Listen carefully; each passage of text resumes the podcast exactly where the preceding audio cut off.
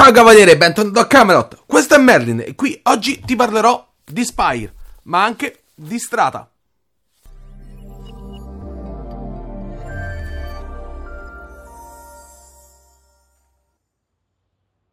Spire e Strata, un manuale base ed un manuale di espansione portati in Italia da Isola Ilion Edizioni, la stessa di City of Mist per capirci. I due condividono il medesimo formato, A4, copertina rigida, tutto colore e 220 pagine il primo e 230 pagine il secondo. Anche le illustrazioni interne ed il design sono i medesimi, con caratteri grandi, paragrafi ben spaziati, una struttura a due colonne molto classica ed una convenzione espositiva sempre coerente che porta il lettore ad individuare parole ed elementi a colpo d'occhio. Le illustrazioni sono particolari, molto nette, con angoli vivi, con pochi dettagli e altrettanta poca profondità di campo. Si potrebbe dire quasi che le illustrazioni siano un po' come i mosaici su vetro. Quasi tutte le illustrazioni presenti sui due manuali sono a tutta pagina, con pochissime eccezioni, e questo crea un elemento di immersività molto forte, ma dall'altra parte porta inevitabilmente ad avere dei muri di testo che possono un po' spaventare, anche se proprio l'aeriosità dell'esposizione mitiga un po' questo effetto. Spire è una città maledetta, non tanto i Drow che l'hanno subita la maledizione, quanto proprio tutto quello che rappresenta questo luogo eretto come un fallo verso il cielo.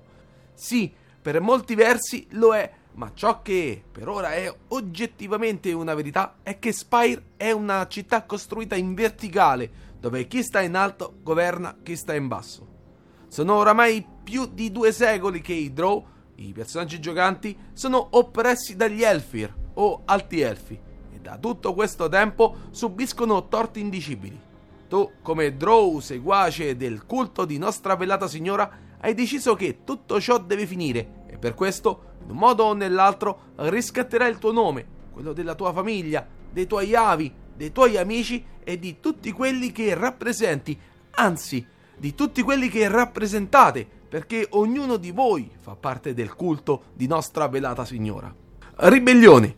Questo è il termine più adatto per definire ciò che, come Drow, volete.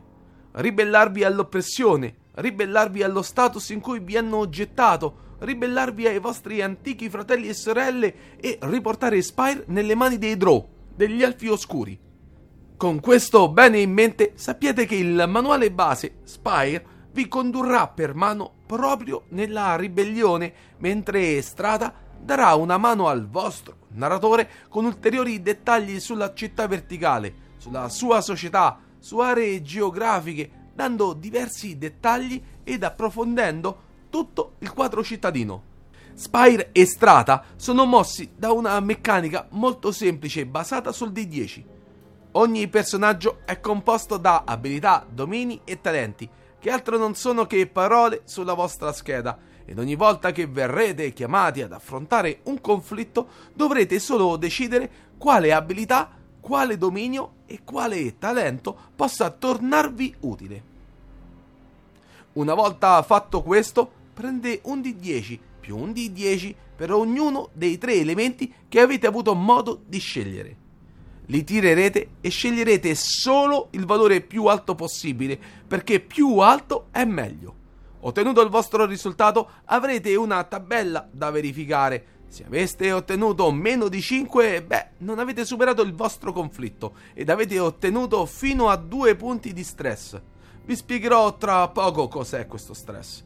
Con un 6 o un 7 avete ottenuto un successo con condizione, mentre da 8 a salire siete riusciti ad infliggere lo stress al vostro avversario, oltre che a riuscire a superare il conflitto con successo. Lo stress, per l'appunto, è uno dei pilastri di questo gioco ed è un elemento distintivo che porterà il vostro personaggio verso il baratro o verso il crollo.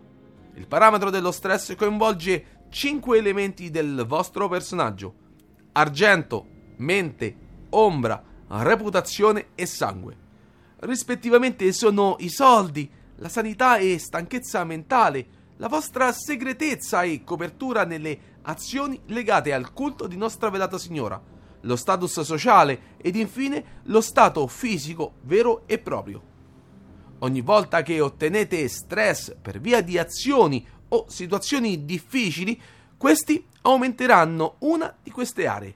Che sia combattere o rubare o contrattare per qualcosa, è il GM, in funzione di quanto difficile è la prova, a stabilire quale dado verrà lanciato e quanto ciò sarà pericoloso per voi. I dadi possono essere il D3, il D6, il D8 e da questo ogni volta che guadagnerete stress il narratore tirerà un ulteriore D10 e nel caso questo risultato fosse inferiore alla quantità di stress totale che avete in quella data area, allora subirete anche delle conseguenze. Puoi sempre ridurre lo stress con il riposo, ma avrai davvero tempo? Potrebbe essere compito del narratore incalzare con la storia, non dando un attimo di respiro ai propri giocatori, e questo aumenterà le probabilità di ottenere stress e anche delle complicazioni. Spire, proprio con le complicazioni, suddivise in minori, moderate e gravi, crea quell'effetto di tensione al tavolo, come se ci fosse una bomba d'orologeria che sta per esplodere. Potresti trovarti a dire una bugia che porterà a problemi nell'immediato futuro. Oppure potresti romperti un braccio, o trovarti a dare di matto, o a sviluppare una qualche ossessione, o addirittura a ritrovarti morente in chissà quale canale. Oltre questo sistema davvero molto semplice, Spire e di riflesso Strata hanno una creazione dei personaggi molto ampia, con diverse opzioni per la scelta della classe, che, almeno sul base, va dall'Asurita, un tipo di commerciante, passando per il funambolo, l'idolo, fino ad arrivare alla levatrice, al saggio del Vemissian e tanti altri. Queste classi vengono ulteriormente ampliate in Strada, che ne aggiunge diverse e tutte molto coerenti con l'ambientazione. Ogni classe offre opzioni diverse sia in termini narrativi che di meri numeri. Nel primo caso si definiscono le alleanze, le competenze del personaggio, cosa effettivamente rappresenta all'interno della società Drow. Nel secondo caso invece sono gli eventuali bonus alle relative abilità, all'equipaggiamento e alle armi possedute proprio dal personaggio. Spire e Strata sono un duo di manuali molto ben scritto e realizzato, con opzioni narrative volte a creare storie intense ed emozionanti. È facile quindi entrare in tematiche difficili che possono destabilizzare qualche giocatore, ed è importantissimo avere sempre una X-Card a portata di mano. Credo fortemente che sia un prodotto molto valido, che lascia il segno e possa generare storie interessantissime e piene di possibilità. In termini visivi non ho davvero nulla da recriminare, anzi, lo stile netto e spigoloso, l'essenza bidimensionale e questo effetto vetrata evocano immagini e storie che possono davvero essere raccontate intorno al vostro tavolo. Se proprio volessimo trovargli dei difetti, forse la longevità ci rientrerebbe, nonostante nel regolamento siano previsti degli avanzamenti, dei miglioramenti del proprio alter ego. Credo però che Spire dia il meglio con avventure episodiche di 2 o 3 sessioni.